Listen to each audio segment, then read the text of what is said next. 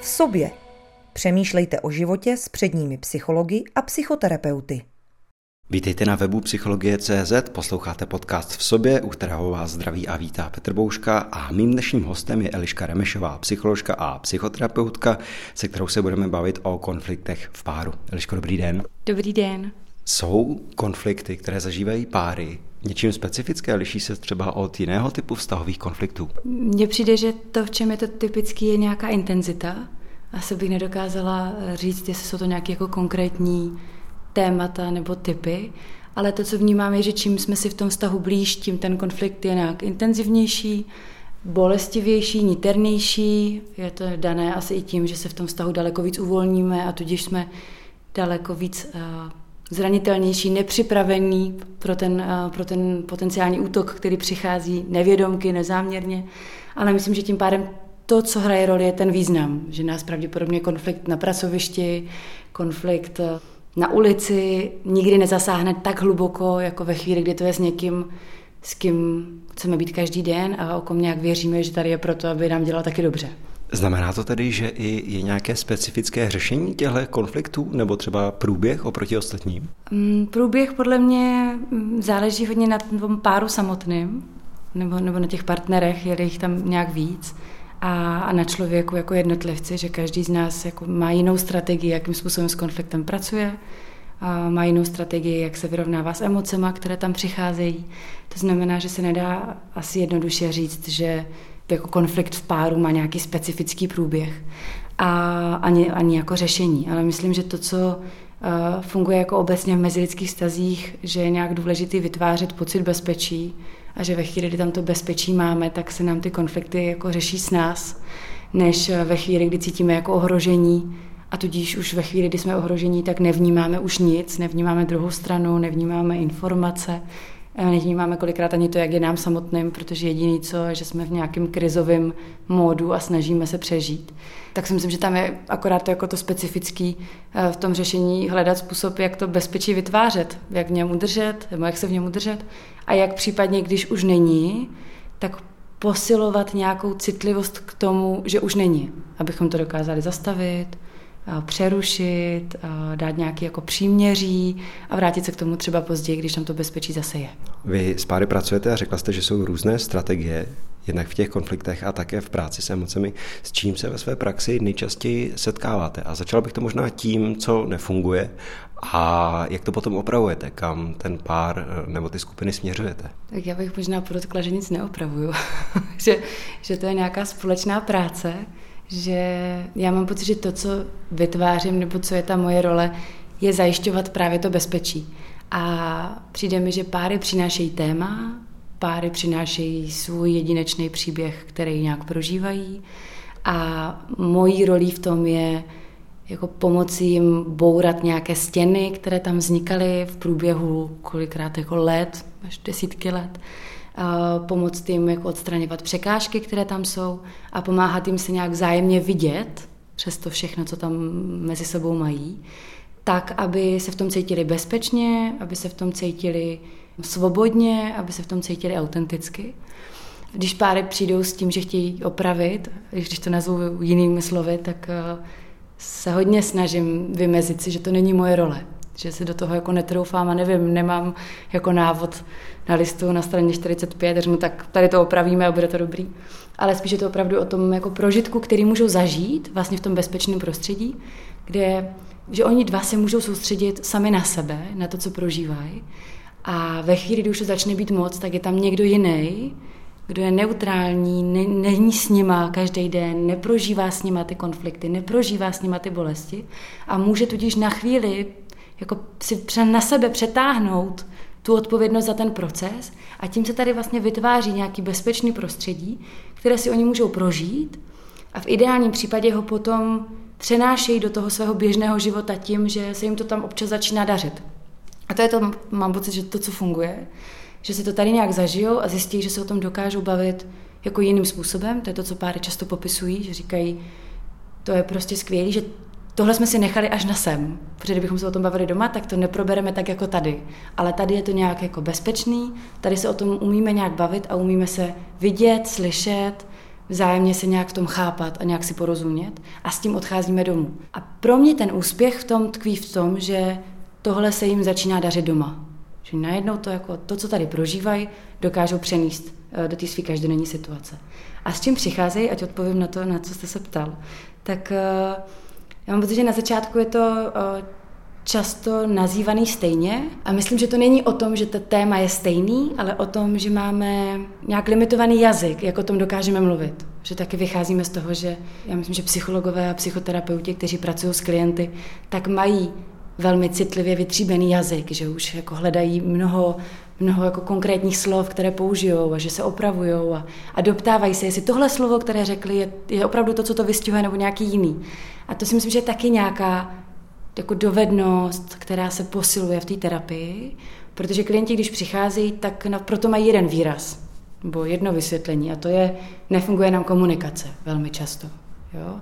A až vlastně v průběhu toho procesu zjišťují, aha, to, to není komunikace, ta se dá rozdrobit na jako tisíc a jedna věcí, které my řešíme a ty se objevují až postupně. Ale na začátku nejčastěji chodí s tím, nedaří se nám spolu mluvit, přes všechny dobrý úmysly to vždycky skončí konfliktem, vždycky to skončí zraněním, vždycky to skončí prostě nějakou hádkou, něčím bolavým. Um, nebo je tam nějaké téma, které tam je z minulosti, které se ukazuje, že se jim tam často vrací a říkají, my nejsme schopni fungovat normálně, protože tam vždycky se vytáhne tohle.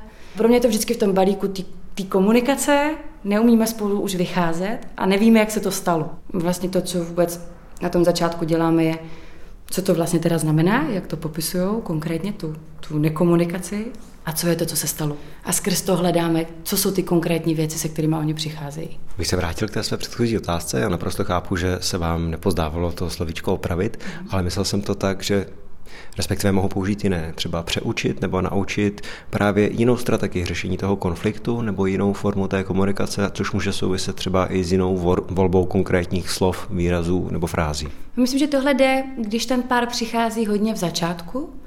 Já mám asi to, že jako, no, nevím, chodí ke mně párek, které chodí relativně brzo. A já jsem za to vlastně moc ráda, protože to byla moje zkušenost, když jsem byla na stáži ještě vlastně před před osmi, před devíti lety u Pavla Rataje v párové poradně, před manželský poradně, tak to, co jsem já jako navnímávala, je, že ty páry tam chodí pět minut po dvanáctý. Že chodí ve chvíli, kdy už je to postavený jako nějaký ultimátum, kdy je to postavený buď rozchod, rozvod, eh, nebo párovka a jdeme zjistit, co z toho bude jako fungovat. Jo? To je poslední naše šance. A já mám pocit, že tohle obecně snižuje úspěšnost té práce, že prostě když tam jako seděl Pavel a Pavel je jako výborný terapeut a já jsem měla jako obrovskou radost, že jsem mohla jeho pozorovat při práci, tak si myslím, že to ale jako snižuje tu šanci, že to dopadne dobře, protože těch zranění je tam už daleko víc, než jen to původní, které to přinášelo. A, a já mám to uh, asi to štěstí, nebo prostě tak to je, že ke mně chodí často páry dřív a myslím, že to je jako i tou dobou, že se ta doba nějak, jako ta společnost se tomu víc otvírá, páry se tomu víc otvírají to řešit. A zároveň tím, že to je způsob, který podle mě já komunikuju na veřej, k veřejnosti, že se s tím dá něco dělat na začátku, že je důležité otevírat ta citlivá témata, že už jako na začátku vztahu se dá na tom něco jako zlepšovat a dělat něco pro to. A že ten vztah může být nějaké formě dovednost. A proto mi přijde, že když ten pár přijde brzo a říká, my máme výjimečně hezký vztah a fungujeme moc dobře, ale máme jako konkrétní témata, ve kterých si nevíme rady, tak se můžeme bavit o tom, že zjišťujeme, co jsou nějaký podněty, eh, nějaké rozbušky, které způsobují problémy a že to možná můžou být jako i drobnosti, že to může být třeba nějaká jako necitlivost, když ten druhý prožívá zrovna něco těžkého, že to může být nedostatek empatie, že to může být to, že jsme prostě oba unavení a tak už nemáme tolik pozornosti k sobě, tolik ohledů k sobě. Ale čím ten vztah je v nějaké jako pokročilejší fázi konfliktů, nějaké nespokojenosti, nějakého trápení, tak tím je to pro mě o nějakém učení se nebo nějakém trénování se v tom být lepší, ale o to víc je to v tom hojení, léčení a prožití to nějak jinak, že tam vlastně vytváříme nějakou korektivní zkušenost, že ten konflikt už jsme probírali 154krát a po 155. v tom jiném prostředí s tím třetím člověkem nebo s tím terapeutem to najednou může být trošku jiný. a že to trošku jiný, ten detail, dělá ten rozdíl v tom, že to v první řadě přináší nějakou naději, tak ono to nemusí být stejný. My nejsme odkázáni k tomu, že už musíme jako navždy ten konflikt eh, řešit tímhle bolavým, zranitelným způsobem a nedořešit. Ale už tam začínají být nějaké jako cestičky, nějaké světla na konci tunelu, které říkají, hele, já tě teďka vlastně poprvé slyším, nebo já tě teďka poprvé vidím v tom, nebo, nebo si uvědomuju, že tohle tě zranilo dokážu přitom být pořád v sobě a říkat si, ale já jsem to neudělala schválně, já to tam prostě jako dělám, protože to taky tak cítím, ale už i přesto vidím tebe, že to s tebou něco dělá. A to už potom za mě je to, že skrz ten léčivý prožitek se může ten vztah někam posouvat. Ale není to pořád pro mě jako o učení, jako spíš o tom, o té sebezkušenosti, která je v tom klíčová. Když říkáte, že páry chodí včas, nebo že, jestli tomu správně rozumím, byste jim doporučovala chodit včas, Jaké jsou signály, že je čas nebo že jsme ve fázi, kdyby nám párová terapie mohla pomoci, i když třeba se ještě necítíme v tom vztahu nějak dobře a není ještě, jak jste zmínila, těch pět minut po 12. No, no taky záleží, jak to každý máme nastavený. Myslím, že tohle je to velmi podobné, jako když člověk chodí na individuální terapii. Někdo uh, přijde rád úplně na začátku, kdy si říká, s tímhle si nevím rady a budu moc rád, když mi k tomu někdo další dá svůj pohled, přinese uh, nějaký nový rozměr, který tom třeba nevidím.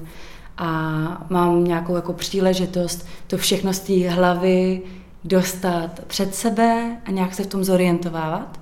A, a stejně tak to může mít nějaký pár, kdy opravdu přijdou a řeknou, já jsem to zažila tento týden, kdy přišel pár a říkal, máme opravdu výjimečně krásný vztah a nefunguje nám jednou měsíčně, nějaký jako, nějaký jako periodě, kdy se to nějak jako opakuje a, a nedokážeme s tím nějak pracovat. A, a vlastně mně se moc líbilo, že ten klient to pojmenoval tak, že já to vnímám tak, že vy jste takový trenér.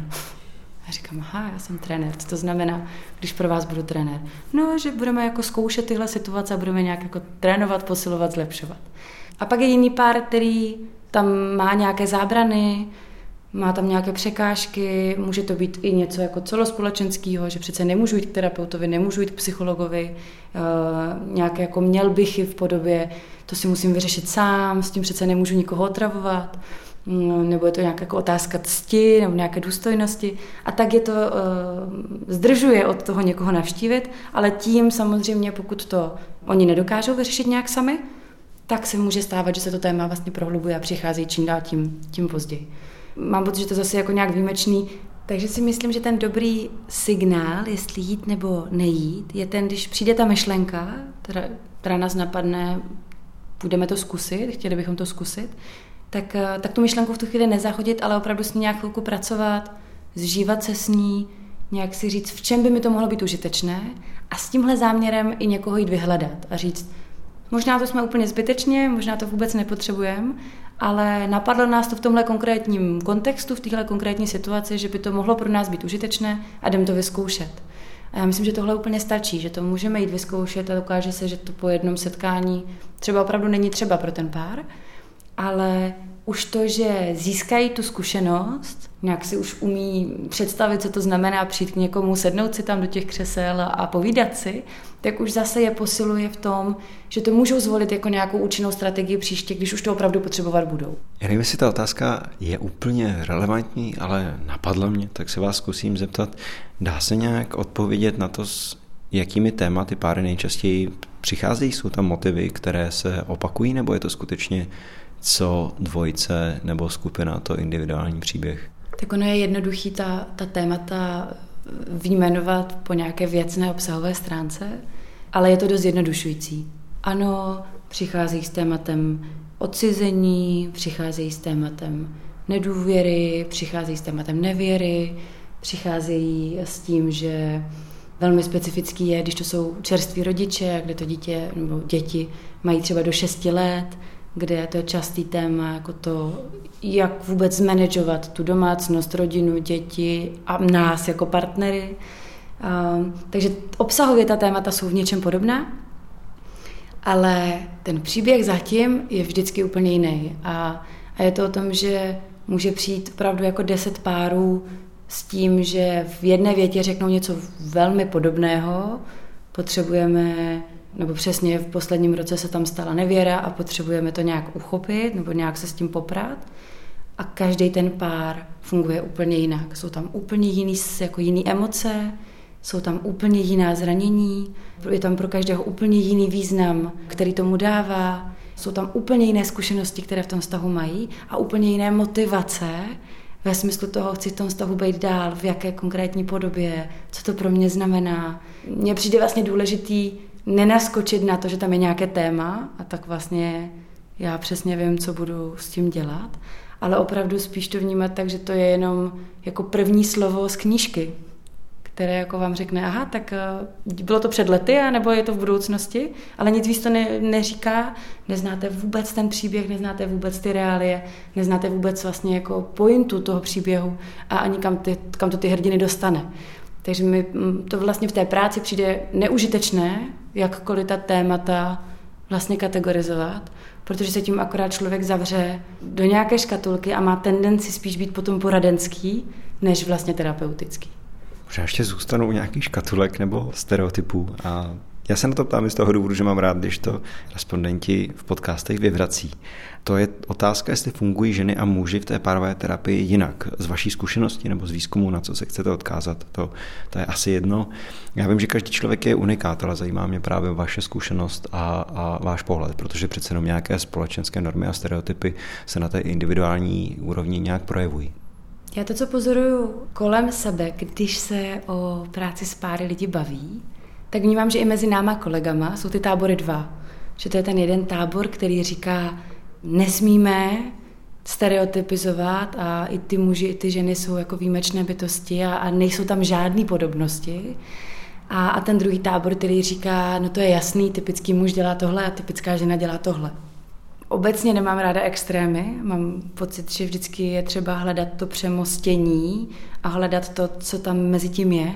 A já mám pocit, že se to částečně řekl vy, že ty, ty role, eh, ty normy, ta očekávání od rolí tam nějaká jsou a jsou daná tou společností. A pravděpodobně, když se budeme bavit uh, o mužích v Evropě, o mužích ve východní Evropě, o mužích uh, v České republice, tak to bude něčím podobný a bude se to nějak specifikovat oproti uh, aborigincům, mužům nebo oproti uh, mužům v, v, před 50 lety v Americe a stejně tak ženám. To znamená, já myslím, že tam jsou nějaké věci, které jsou jako stejné nebo které jsou nějak podobné, ale zároveň to zase je to to, slouží to jako pro nějakou orientaci, že si můžeme říct, aha, to je nějaký jako celospolečenský rámec, to je nějaký kontext, ze kterého můžeme vycházet, ale ti lidi v tom jsou velmi specifičtí a, a na, na různo se překrývají nebo naopak vůbec nekryjí s, tou před, jako s, tím, s tím předpisem, jak ta role má fungovat. Mně tohle přijde vlastně jako velmi užitečný to nějak eh, brát do hry, protože ti lidi to berou do hry. Vlastně ti klienti přichází s tím, že řeší, nakolik jsou nebo nejsou žena nebo muž, nakolik naplňují nějakou tradiční nebo liberální představu té role. A, a už to podle mě s nima něco dělá, protože se k tomu nějak vztahují. Třeba se k tomu vztahují tak, že, že přesně, že, mm, že přijde klient muž a říká, no já jsem typický muž, já o věcech nechci mluvit. Příklad. A pro mě to není o tom, že si řeknu, tak typičtí muži nemluví, ale říkám si, co to pro něj znamená, když tohle potřebuje říct, že se vlastně jako chrání tou rolí, chrání se tím, že tam masa mužů nemluví a tím pádem ho to legitimizuje nemluvit, nebo tím pádem ho to jako opravňuje v tom, v tom mluvení selhávat. Je s tím šťastný, že to tak má, nebo naopak to cítí jako nějaký handicap. Jo, to znamená, myslím, že nejde říct, každý jsme jedineční a mužsko-ženský role tam nehrajou žádnou roli, anebo jsme typický muži a ženy a máme se naučit v tomhle směru respektovat, ale opravdu vnímat to, že vycházíme z nějakého kontextu a z nějaké role a my se k té roli samotné nějak vztahujeme a proto nás to i nějak ovlivňuje ve vztahu k roli někoho dalšího jo, a k tomu člověku samotnému. A, a proč to zmiňuji takhle obšírně, je protože to, co já pozoruju a nemám to, tohle konkrétně nemám nějak naskoumaný, ale vlastně cítím, že by se k tomu chtěla nějak věnovat víc a začít to nějak víc mapovat, je to, že dokud ten pár dětí nemá, tak je to daleko víc o nějaké jejich jako jedinečné partnerské dynamice, kde ty jako ženské a mužské stereotypy tolik nepozoruju. Spíš pozoruju to, jak moc se oni cítí v souladu s tou tradiční rolí, nebo jak moc jsou jako v liberálním pojetí a jak moc jim v to je nebo není dobře. Jo? A s tím pracujeme. A pak pracujeme s tím, jak oni ten vztah mají nastavený. A jsou tam úplně jiná témata, daleko víc bych řekla jako typická a jedinečná pro tenhle konkrétní pár. Ale jakmile se stanou čerstvými rodiči a přicházejí, tak eh, to, co tam vnímám, a říkám, nemám žádný jako statisticky významný vzorek, ale to, co tam vnímám, je, že ten celospolečenský kontext toho, jak to mělo být, nebo jak to bývávalo, a toho, jak je to teďka vlastně nějak destabilizovaný, ale přitom ten systém tu destabilizaci moc nereflektuje pořád, tak vidím, jak moc to zastínuje tu jedinečnou dynamiku těch dvou. Že už to vlastně není o tom, co by asi řešili, kdyby byli sami, ale najednou tam opravdu často vidím ty ženy, které si toho berou na sebe příliš moc, které jako nejdřív to vnímají tak, že to, že se starají o děti je přece jasný, ale pak už není jasný to, že oni si k tomu přidávají práci a ty děti jim tam zůstávají, ta domácnost jim tam zůstává a že tohle už se jako moc nekomunikuje a že ten muž tam tomu, té situaci moc nerozumí, že neví, proč ona je tak přetížená, proč si ho třeba tu pomoc neříká.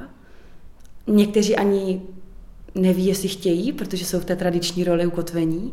Jo, takže to, co tam vlastně potom pozoruju, je, že se ta jedinečná dynamika toho páru projevuje v těch celospolečenských tématech.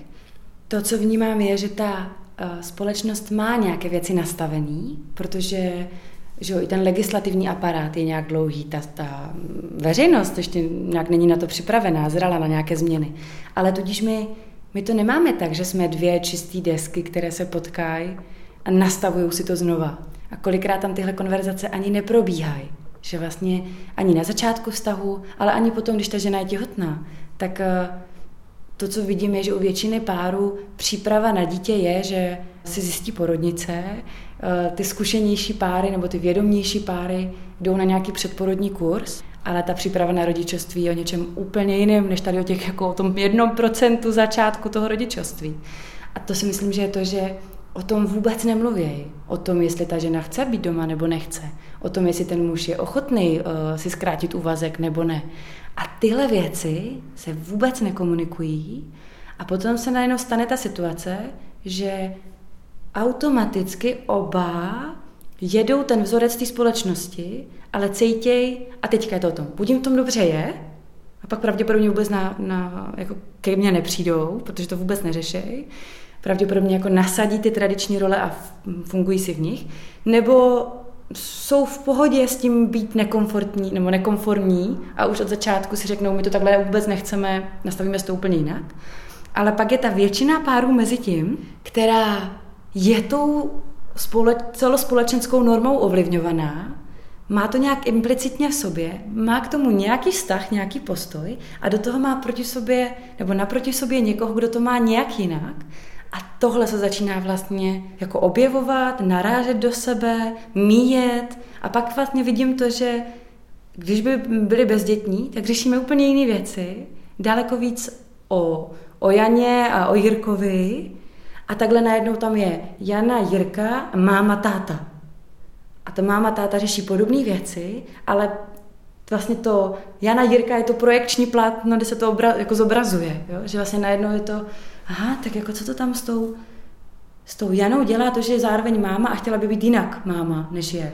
A jak to má ten Jirka jako táta. Tak to je něco, co jako vidím, že se u těch jako mužů žen děje, ale říkám, rozhodně to teďka není ve fázi, že bych tohle dokázala nějak všeobecňovat na, na nějaký trendy. Jo? Ale spíš se to jako všímám a zajímá mě víc, čím to je a jak moc teda ty celospolečenské normy, které teďka jsou, nastavují už předem nějaká očekávání, jak bychom to měli ve vztahu mít. Po vás samozřejmě nechci, abyste to nějak ze všeobecňovala. Já jsem vděčný za to, že mluvíte o své zkušenosti, kterou samozřejmě obavíme, že i vaše zkušenost jako terapeutky je vlastně unikátní, jak jste říkala, nesetkáváte se s reprezentativním vzorkem společnosti, to by asi bylo nemožné. Ale zmínila jste podle mě zajímavou věc, že tam bude docházet k tomu srovnání, zejména pokud do toho vztahu vstoupí děti, to znamená, že se porovnáváme se svým okolím, tam asi narážíme na ty normy, na to, jak to mají ostatní. A taky mě napadlo, že do toho můžou často vstupovat možná i nepříjemným způsobem prarodiče, kteří přece jenom mají taky nějakou zkušenost, nějaká očekávání a mohou, ať už přímo nepřímo, eh, lepším či horším způsobem nás tlačit do nějakých rolí a do nějakého typu chování. Prarodiče těch dětí, takže naši rodiče, že? Ano. Samozřejmě, že do toho vstupují, navíc mají úplně jinou představu, že ty, ty role chápají úplně jinak, mnohdy. A A zároveň, já musím, že tam se ještě děje jako jedna věc a to je, že i jako mezigeneračně spolu už neumíme mluvit. Že? Netrávíme spolu tolik času, to znamená, nezažíváme se v běžných situacích, vidíme se jednou za čas, nemáme společná témata a tudíž taky je jednodušší si myslet, že to mají úplně jinak a my to máme úplně jinak. Jo. My tady tyhle rozhovory vedeme často s mou mámou, která myslím, že má velké štěstí v tom, že moje máma se hodně vzdělává a tak si myslím, že jako prababička mé dcery funguje velmi dobře a v souladu s tím, jak bych si přála já, aby fungovala. Ale přesně to, o čem mluvíme, je, že se taky ztrácí ty informace, které se předávají z generace na generaci, ale nejenom, že se ztrácí, protože nemají už takovou váhu, protože nemají vlastně takový význam v tom našem životě, protože tady je desítky, stovky knih, které si můžeme přečíst a jestli budeme brát informaci jedné ženy, která vychovala dvě děti, anebo že jo, tady knihu, kde je 350 odborníků píšících něco, no tak to je prostě jiná váha. Ale zároveň eh, se ty informace ztrácí i proto, že se mění ty role a mění se ten způsob, jakým chceme fungovat, mění se ten svět, to znamená, že se i mění to, jak ty děti chceme připravovat, aby byli nějak kompetentní, šťastní a dobří lidé v dospělosti.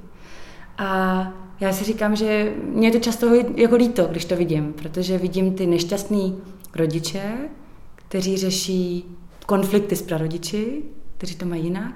A pak vlastně pozoruju ty jako nešťastní prarodiče, kteří říkají, už nejsme těm našim dětem dost dobří. Už pro ně nejsme jako žádným zdrojem informací, autority, kredibility. Najednou vlastně, co je teda ten naše místo, jakou máme roli. A myslím, že je to hodně těžký nějak si připustit, že se můžu vzdělávat celoživotně, že se v tom můžu rozvíjet a že si můžeme snažit jít naproti tím, že se o tom povídáme a snažíme se si vzájemně porozumět. A tam se vracíme k tomu tématu konflikty, že je to zase o tom bezpečí. Že když já cítím, že moje máma nebo moje dcera mě kritizuje za to, jak to mám já, aniž by se snažila pochopit, proč to tak mám, tak se cítím v ohrožení a to ohrožení a priori přináší buď to útok, nebo útěk z té situace. A rozhodně to nepřináší to, že bychom si na konci byli blíž a řekli si, aha, to je zajímavé, že ty jsi to dělala takhle, ale ty jsi to dělala takhle, protože jsi měla tyhle informace. A ten svět v té době byl takový. Dneska už by to vlastně nebylo funkční, tak pojďme spolu hledat způsob, jak to dělat jinak. Napadá mě, narazili jsme na téma vlastně narazení dětí, což eh, bez pochyby asi u většiny párů změní dynamiku toho vztahu, promění ty role. A druhá taková situace, která si představují, že dělá něco podobného manželství. Myslíte si, že je vhodné, aby páry měly nějakou přípravu na tyhle dvě situace nebo i na jiné situace? A teď to říkám si, že to nemusí být párová terapie, ale nevím, jestli existují třeba nějaké konkrétní kurzy nebo eh, dlouhodobé semináře. Já jsem se svým eh, kolegou eh, Markem Voskou plánovala jedno z takových jako předmanželských setkávání, nebo takový předmanželský kurz, a pak přišel covid, tak jsme si říkali, že tohle do onlineu převádět rozhodně nechceme, takže je to teďka jako uh, zaparkovaný v šuplíku, ale já bych se k tomu tématu pořád moc ráda vrátila. Částečně to souvisí s tím, že moje těžiště v práci je opravdu prevence a já tomu opravdu hodně věřím, že ačkoliv jsme jako bytosti vrtkaví a ta prevence pro nás tolik významná není, protože řešíme až jako ad hoc situace, když nastanou, takže když se ta prevence udělá dobře, tak opravdu přináší nástroje, a kompetence a možnosti, jak ty situace zvládat líp, anebo jim nějak předcházet a vůbec se do nich nedostávat. A podle mě předmanželská příprava je jedna z forem prevence, která může být velmi užitečná. Samozřejmě předmanželské přípravy existují, u nás jsou pořád spíš nějakým způsobem zakotveny jako v církevních institucích. To znamená, že to není úplně pro jako Čechy podle mě jako nejpreferovanější volba s ohledem na na jako velký podíl lidí bez vyznání a ateistů. Takže proto si jako říkám, že tady je prostor pro to vytvořit nějakou předmanželskou přípravu, která je jako database, vychází z výzkumů, vychází ze zkušeností právě psychologů a, a, a expertů, kteří pracují s páry, tak si myslím, že v tomto směru je tady opravdu nějaký prostor pro vytvoření nějakého takového programu. A co se týče toho užitku, tak já myslím, že jedna věc je zase to bezpečí, že to je nějaký jako bezpečný prostor, kde se o těch věcech můžeme bavit, že to je nějaký vykolikovaný prostor, časoprostor, ve kterém se můžeme bavit o tématech, na které normálně nemáme čas, nebo se jich jakkoliv bojíme, protože mohou být nějak citlivé. A zároveň ta obrovská přidaná hodnota je také v tom sdílení s dalšími páry. Když to je nějaká skupina, když to je nějaká skupina, mm, jako my jsme se bavili třeba o nějakých jako osmi, osmi párech, tak to sdílení společný najednou relativizuje to, jak to máme my dva, najednou to přináší nové pohledy a inspirace a my si můžeme říct, aha, tak, tak jak to my máme, jsme si doteď mysleli, že je jediný možný způsob, jak to mít. A najednou vidíme, že tady je dalších sedm párů, které to má úplně jinak. A co z toho nám připadá zajímavé, co z toho nás inspiruje, co z toho chceme vlastně zjistit nějak víc, jak funguje a možná něco z toho dostat do toho našeho vztahu. Takže si myslím, že ještě ta přidaná hodnota je opravdu v tom vzájemném sdílení, v té autenticitě a té svobodě, která se tam vlastně objeví a v té možnosti si to nějak jako zkoušet, zkoumat a možná se vlastně nad těmi tématy zamýšlet ještě dřív, než nastanou.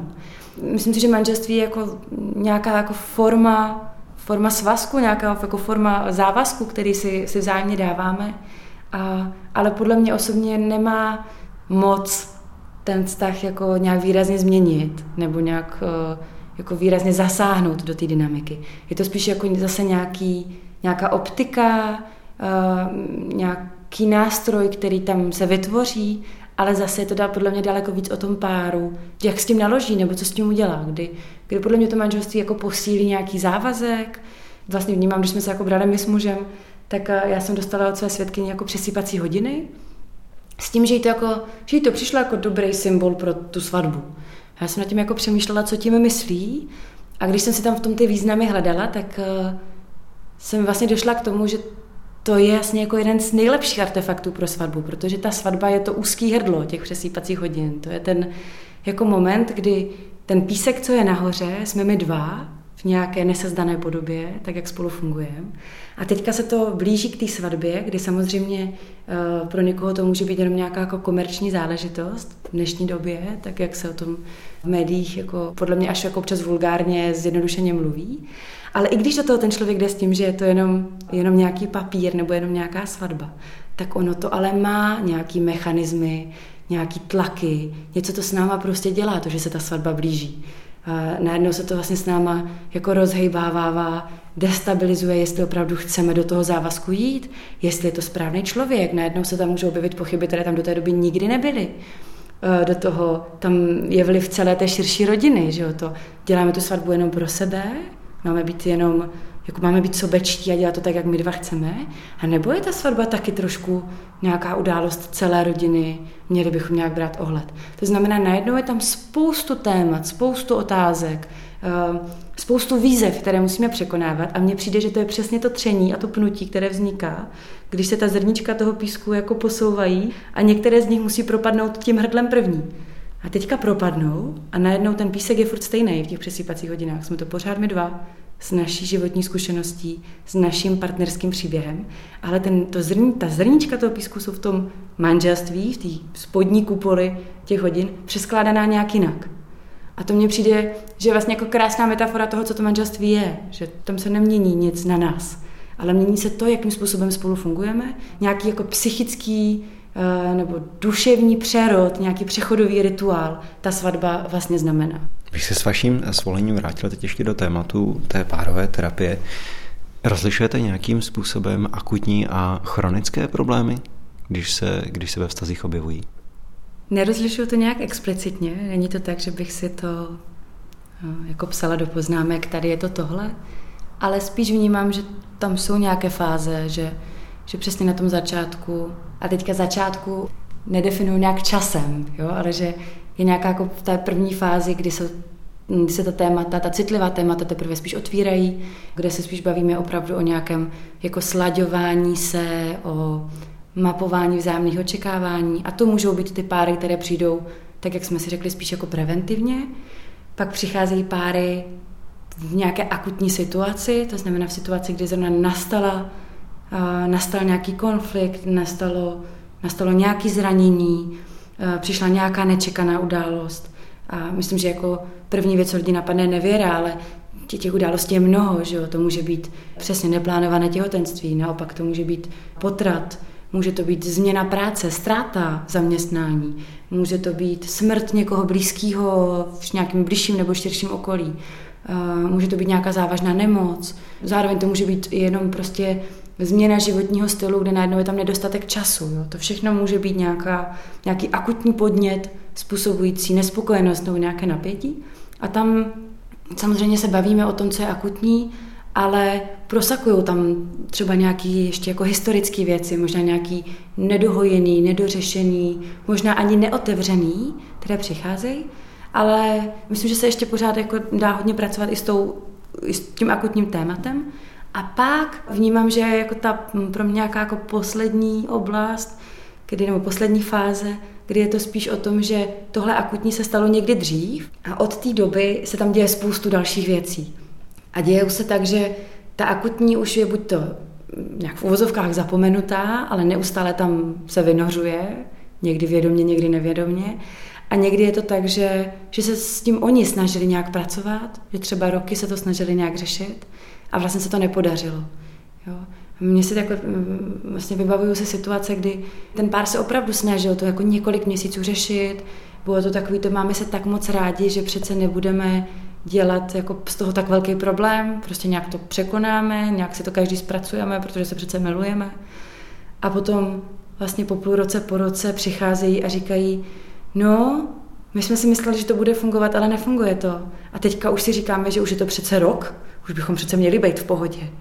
A říkám, no jo, ale vy jste za ten rok dělali všechno pro to, abyste to nezahojili, než zahojili. Takže vlastně se musíme vrátit na ten začátek a musíme vám dát ten prostor, zase časový i bezpečný pro to, abyste si to mohli otevřít, abychom to mohli vyčistit, abyste to mohli nějak zahojit a mohli se vrátit vlastně na tu cestu k té spokojenosti. Takže úplně nevím, jestli se dá říct, jako tohle je akutní, tohle je chronický, protože myslím, že se to v mnoha věcech nějak prolíná, ale to, že tam já vnímám takové tři stádia, tři fáze, to u těch párů za sebe pozoruju.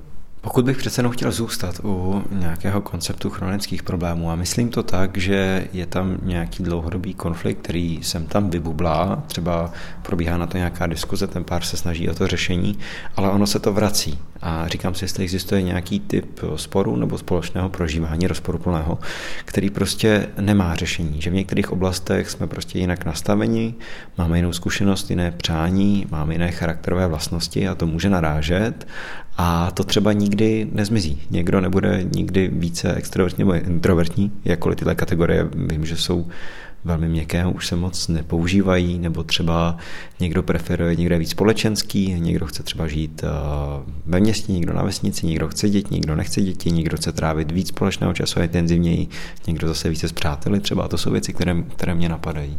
Kdybychom někoho citovali, tak že John Gottman říká, že jich je 69%, jo, tady těch nevyřešitelných konfliktů, které se řešit nedají, protože to je přesně o tom, že to každý máme nějak. Toho je americký vzorek, já nevím, jak by to bylo jako na, na české populaci, ale to, že přijdou témata, která nemají řešení, to mně přijde, že je fakt, se kterým se potřebujeme nějak smířit. A to, co je však důležité, je, jak přistupujeme k těm nevyřešitelným tématům. Jestli je to o tom, že nás to čím dál tím víc frustruje a čím dál tím víc se zakopáváme v tom svém stanovisku, že to je správně a že ten druhý nám nějakým způsobem ubližuje, že nám nechce vycházet vstříc, že nám to vlastně dělá tak trošku nás chvál, protože přece kdyby nám na nás záleželo, tak už to dávno změní, tak to způsobí, že ten jako nevyřešitelný konflikt, který ale nebyl jako nějak masivní, že to prostě bylo nějaký jako téma, ale nebylo to tak masivní, že by to ovlivňovalo každý aspekt jejich společného života, tak už se stane tím nosným plátnem, na které potom vlastně se všechna témata nějak jako projevějí. A nebo jsou, jsou ty jiný páry, který to nevyřešitelný téma dokážou nějak obejít. Buď to se nějak naučí fungovat tak, že tohle téma opravdu není řešitelný pro ně, naučí se o tom tématu třeba jako se zbytečně nedráždit v nějakých jako vyhrocenějších situacích, a nebo naopak hledají nějakou cestu, jak to obejít mohou, jestli tam je nějaký jako úplně jiný řešení, které plně v tu chvíli vůbec nebylo možné. Ta zvídavost, to, že vlastně jdu od nějaké jistoty, on to dělá na schvál, nebo on to dělá, protože mě nemá rád, k té zvídavosti, na základě čeho to má on takhle? Co ho vedlo k tomu, že chce bydlet vlastně na vesnici, že chce nebo nechce mít děti, že musíme trávit víkendy spolu a já si nemůžu dělat to, co chci. Na základě čeho to je? Jaká je jeho zkušenost zatím? Co ho k tomu vlastně vede? Co se mu tam spouští? Jaké tam naskakují pocity? Když tam najednou vlastně přijde tahle moje zvídavost, tak mám možnost jako porozumět tomu jeho stanovisku a, a ne s ním souhlasit, ale, ale chápat ho a říct si, aha, já to mám úplně jinak než ty, ale už ti rozumím, jak to máš ty. Už to není o tom, že jsme kdo z koho, ale už vlastně řešíme to, jak se jako partneři, jako tým postavíme situaci, která je vlastně proti nám. Ta situace je proti nám dvěma, kdy my dva to moc chceme vyřešit pro, ve prospěch nás obou, ale máme tak rozdílné kontexty, zkušenosti, pozadí za námi, že tohle téma máme takhle odlišný. Jak s tou odlišností se vlastně naučíme pracovat? A to je něco, co mně přijde, že třeba právě eh, na konzultacích jako bývá tématem a je to hodně těžké tohle řešit vlastně, když jsme na to sami. Protože je těžký získat ten náhled, podívat se na to nějak z vrchu, z nějaké jako neutrální pozice a říct si, ty jo, já chápu toho, ale chápu i sebe. Že? Myslím, že to je jako, že se to nějak neliší od třeba politických debat, jo? kdy vlastně si říkáme, a můžeme se zase vrátit k těm generacím, nebo si můžeme vrátit k těm vesnicím a, a k městům, že jo, tam, kde se to vlastně polarizuje, že ve chvíli, kdy jenom slyšíme, že ten člověk volí stranu, kterou my bychom nikdy nevolili, tak je hrozně jednoduchý říct, no tak to je prostě debil a nechci se s tím člověkem vůbec bavit. Ale když se začnu ptát, čím to je, tak zjistím, že to je třeba proto, že do tohohle kraje poslední 20 let netekly dotace a tohle je první člověk, kterým říká, že jo.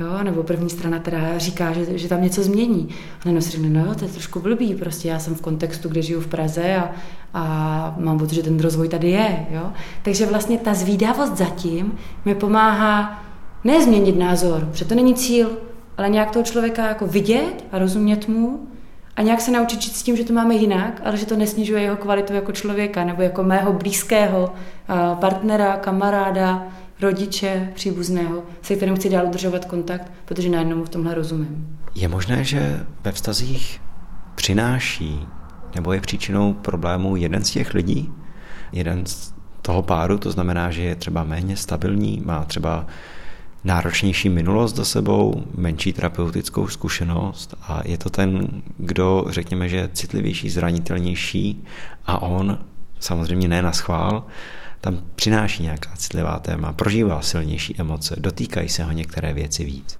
Jste to řekl hodně hypotéz. Já vlastně přemýšlím, kterou si vybrat. Vy jste úplně v úvodu té otázky řekl, jako může být jeden, co přináší a zápětí může být jeden příčinou. Tak tak já potřebuji to rozdělit. Pozoruju často, že jeden je ten, co přináší témata, ale nestotožňuji se s tím, že to znamená, že je příčinou. Že tam není rovnítko, že lidi mají nějaké strategie, jak se staví ke konfliktům. Ty strategie vychází z různých faktorů. Jedna věc je to, jak jsme lidsky nastavení, jak přesně jaký máme naturel, jaká jsme osobnost, jak moc máme uh, emoční prožívání jako rozvinutý, nebo naopak spíš spíš na racionální myšlenkový a podobně. To znamená, je to něco o tom, jak to máme my. Druhá věc je o tom, v čem jsme vyrostli, že jo? Jak, jak se konflikty řešily u nás doma, a jestli to bylo běžný nebo nebylo běžný, jestli se zametalo pod koberec, anebo jsme měli doma Itálii, anebo těch dalších tisíc odstínů mezi tím. To znamená, co je pro nás nějaký bezpečný procesování toho konfliktu, na co jsme zvyklí, teďka to bezpečný nerovná se, že to je pro nás to správný, ale bezpečný ve smyslu, že to je pro nás nějak předvídatelný, že víme, jak to tam chodí, že víme, co bude následovat. Takže co jsou pro nás nějaké předvídatelné vzorce v konfliktu? Potom tam hraje roli přesně i to, to naše nastavení k těm rolím. Jo, jak to měl můj táta, jak to měla moje máma, jak to měli oni k sobě, jak to měla babička s dědou. Opakují se tam ty vzorce, jsem, byla jsem spíš v dětství jako posilovaná tím, že všechny ženy to dělají takhle a všechny muži v mé rodině to dělají takhle a tudíž toho sami očekávám. Jo. Pak samozřejmě i nějaká jako zkušenost prvních vztahů. Prošla jsem si jako vztahy, kdy jsme se hodně hádali a už to nechci znova zažívat, takže už radši jako ustupuju, jo. A samozřejmě jako celý ten životní příběh všech těch zkušeností a těch jako dobře opracovaných a těch méně dobře opracovaných nějakým způsobem jako ovlivňují to, jestli já se teďka ke konfliktu stavím spíš tak, že mu jdu čelem a mám pocit, že ho potřebuju otevřít, no a nebo otevírám dveře a, a utíkám od něj pryč. A často se stává, že se v tom vztahu objeví tady ta komplementarita. Že jeden je přináší a druhý utíká od těch témat. A to je nějaká vlastně partnerská, jako bych řekla, problematická dynamika, která táhne lidi do toho to jít nějak řešit. Ve chvíli, kdy jsou oba střícní a ty konflikty otevírají, tak pravděpodobně možná nepůjdou nějakému odborníkovi, protože si tam nějak vycházejí vstříc a umějí ten konflikt nějak řešit, jsou nějak vybavení eh, v tom nějak postupovat. Ale tady tu dynamiku toho vlastně jako stíhače a utíkače moc, moc dobře popisuje Sue Johnson, americká psychoterapeutka, která pracuje s páry, zakladatelkou emoč, eh, terapie zaměřené na emoce, kdy, kdy nám vlastně říká, že to je o tom, že, že ten jeden potřebuje být slyšený, viděný a tak furt vlastně jako dobíhá toho druhého a křičí na něj a už vlastně a zintenzivňuje, stupňuje uh, to volání o, o pozornost, o pomoc a ten druhý, čím více na něj křičeno, tím víc utíká, protože tím více cítí zastrašený pod tlakem, tím víc cítí, že si potřebuje ulevit, že nemůže dechat. A tady ten honící mechanismus jim vlastně nedovoluje spolu být a vidět se. To myslím, že se děje, že tam není, že málo kdy se to je tak, že jednou vytáhnu téma já a jednou vytáhneš téma ty, ale že opravdu je to spíš o tom, že jeden to spíš nechá vyhnít, oba to vnímáš, tam je konflikt, ale jeden ho radši schová a druhý na něho upozorňuje. Ale co se týče té druhé části, toho, jestli může být jenom jeden člověk uh, příčinou, já mám za dva týdny webinář na toxické vztahy a to mě přijde jako ilustrativní příklad toho, kdy v médiích vidím to, jak poznat, že jsem ve vztahu s toxickým člověkem jak poznám toxického člověka, nebo jak poznám, že jsem ve vztahu s narcistou, a jak poznám, že jsem ve vztahu s hysterkou, a nevím co všechno. A já si říkám, teď to nedává smysl, já jsem v tom vztahu, to znamená, že to ovlivňujeme oba. A když jeden člověk dělá něco toxického, a mně přijde jako fér říct, že asi každý z nás v nějaké fázi života v nějaké fázi vztahu se zachoval toxicky, protože to toxické chování jako je pořád součástí lidského chování. Toho, co určuje, jestli se z toho vztahu stane toxický, je jaká je ta reakce toho druhého. Jestli tam přinese nějaký hranice, jestli tam přinese nějaký laskavý, bezpečný hranice, jestli dokáže jako prokouknout to, co je za tou toxicitou, za tím jako nepříjemným chováním, za tím útokem. A nebo jestli na to naskočí a, a, je, a vlastně začne tu dynamiku nějakým způsobem posilovat. To znamená, můžeme se bavit o tom možná, že jeden je tím prvotním podnětem, ale to, že ten druhý ho posílí, to je to, co z toho dělá vlastně tu problémovou, problémovou dynamiku, která se jim děje ve vztahu. A tudíž je to to, co potřebujeme nějak opečovávat jako s nima oběma. Že to není o tom, že ten jeden půjde na individuál a vyřeší si to a vrátí se opravený. Jo ale že to je o tom, co se jim to tam vlastně děje, že ten jeden pořád dovoluje tomu druhému tohle přinášet a ten je vlastně tím podporovaný a přináší to tam dál. Často nevědomky, nezáměrně a tak dále. Jo.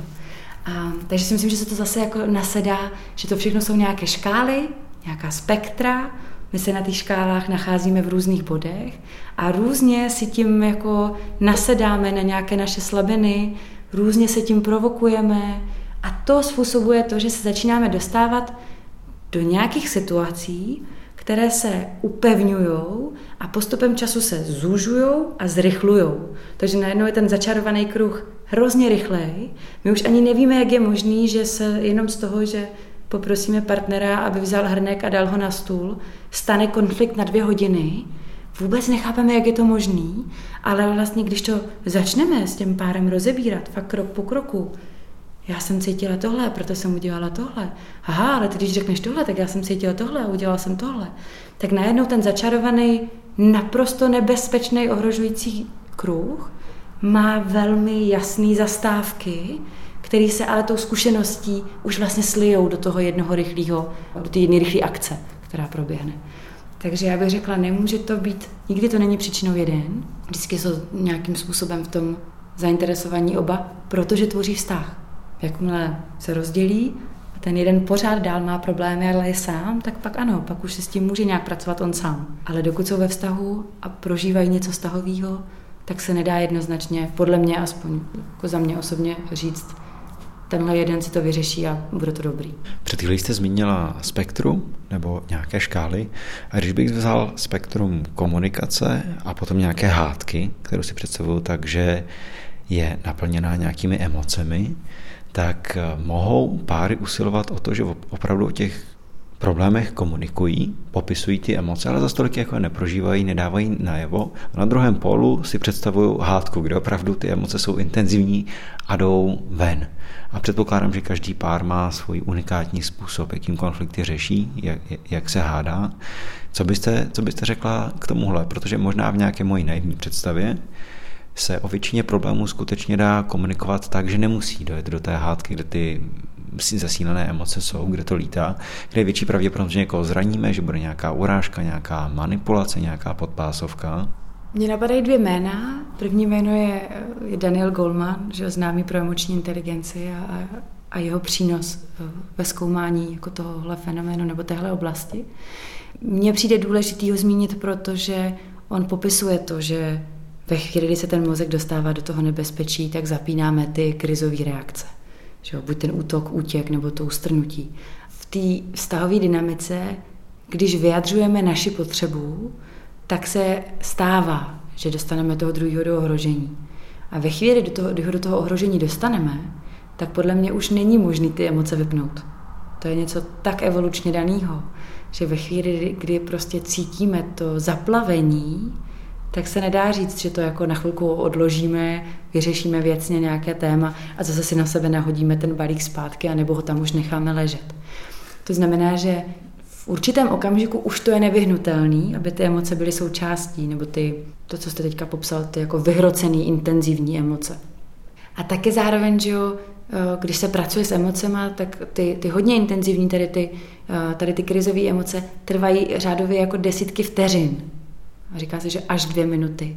To znamená, že když já jsem si jich vědom, to znamená, pracuji se sebe reflexí, rozvíjím se v tom rozumět sám sobě, rozumět svýmu tělu, svýmu prožívání. Nějak se citlivuju k tomu, že začínám, že možná sebe poznávám, když to na mě jde.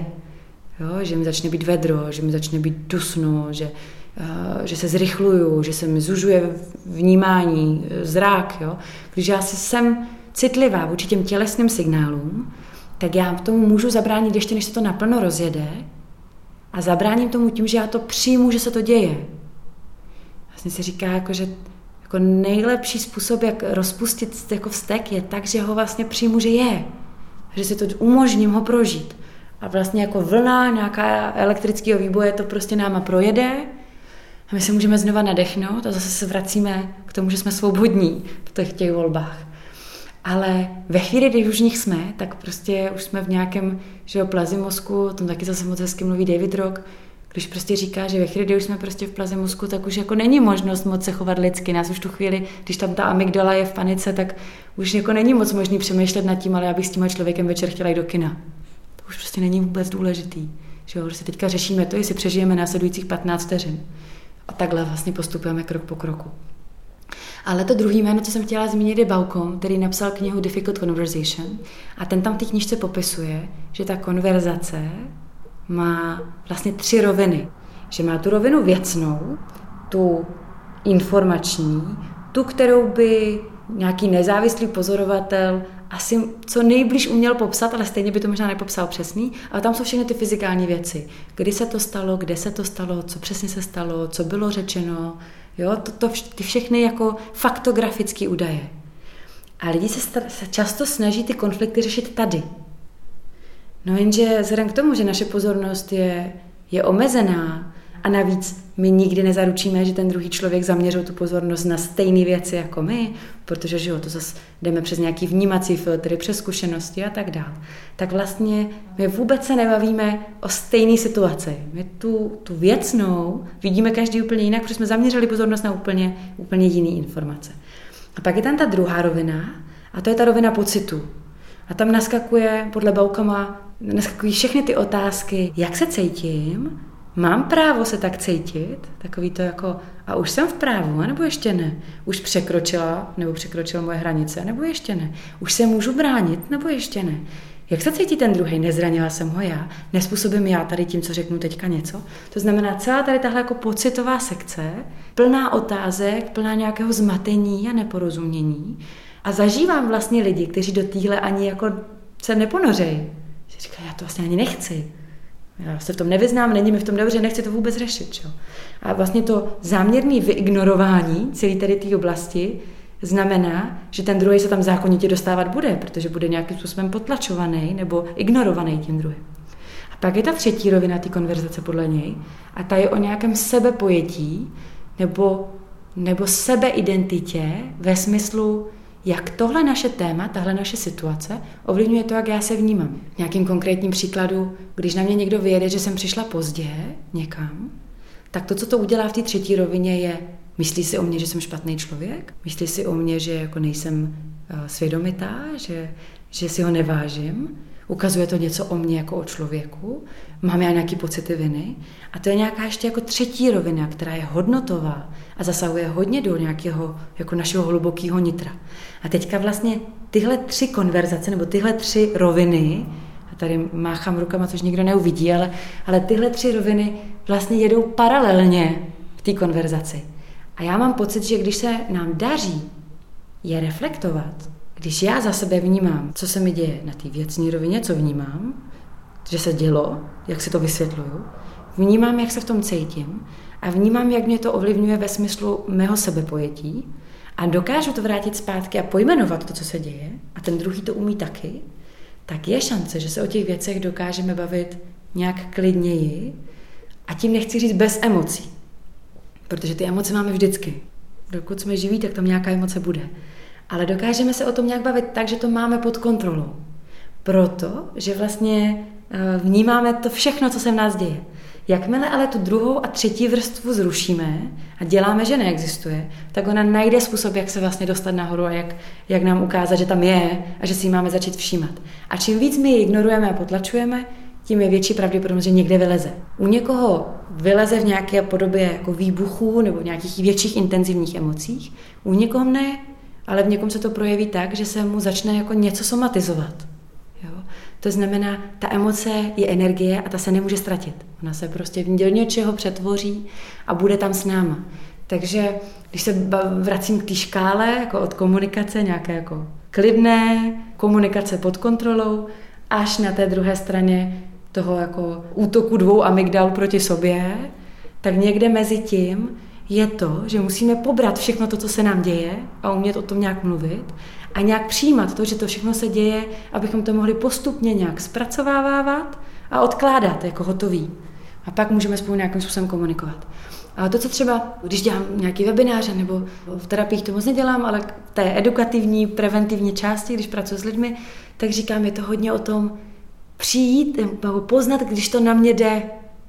Že když už jsem jako ty amygdaly je pozdě, ale já můžu vlastně stejně jako u toho začarovaného kruhu, my můžeme tou citlivostí a vnímavostí ho rozpoznat ty zastávky, tak já tady na té škále umím taky, když se na to zaměřím, rozpoznat, co jsou moje první signály, že už ztrácím kontrolu a že mi v tom není dobře. A to nejjednodušší, paradoxně, ono to nejjednodušší není, ale a, ale když se to člověk naučí, tak je to vlastně to, to nejúčinnější, je dát si tu pauzu. A když jsem školila komunikační dovednosti a, a krizové a dovednosti jako v krizi ve firmách, tak jsem jim říkala, běžte na záchod. To je něco, co legitimně na schůzce můžete udělat, že když ta schůzka je maximálně vyhrocena, tak si můžete dovolit říct, že jdete na záchod, to vám jako nikdo nemůže zakázat. A těch blbých pět minut, kdy změníme prostor, projdeme se, to znamená, to tělo se aktivizuje, ten kortizol a adrenalin nahromaděný v těle má možnost se trošku rozpustit. Když se opláchneme studenou vodou, prodýcháme se na tom záchodě, můžeme si otevřít okno a chvilku na sebe nechat jako ideálně jako ten studený vzduch nějak proudit, tak se můžeme vrátit s tím, že jsme udělali jako pár kroků zpět na té škále k té klidné komunikaci a tudíž začínáme jakoby trošku od znova a můžeme si v tom dovolit zase víc reflektovat. Ale jakmile jsme už v tom, tak je hrozně těžký to jako zastavit. Dnes pro podcast v sobě webu Psychologie CZ hovořila Eliška Remešová, psycholožka a psychoterapeutka. Bavili jsme se o konfliktech v páru. Já vám velice děkuji za vaše dnešní slova. Mějte se hezky nashledanou. Děkuji moc za pozvání. Mějte se hezky.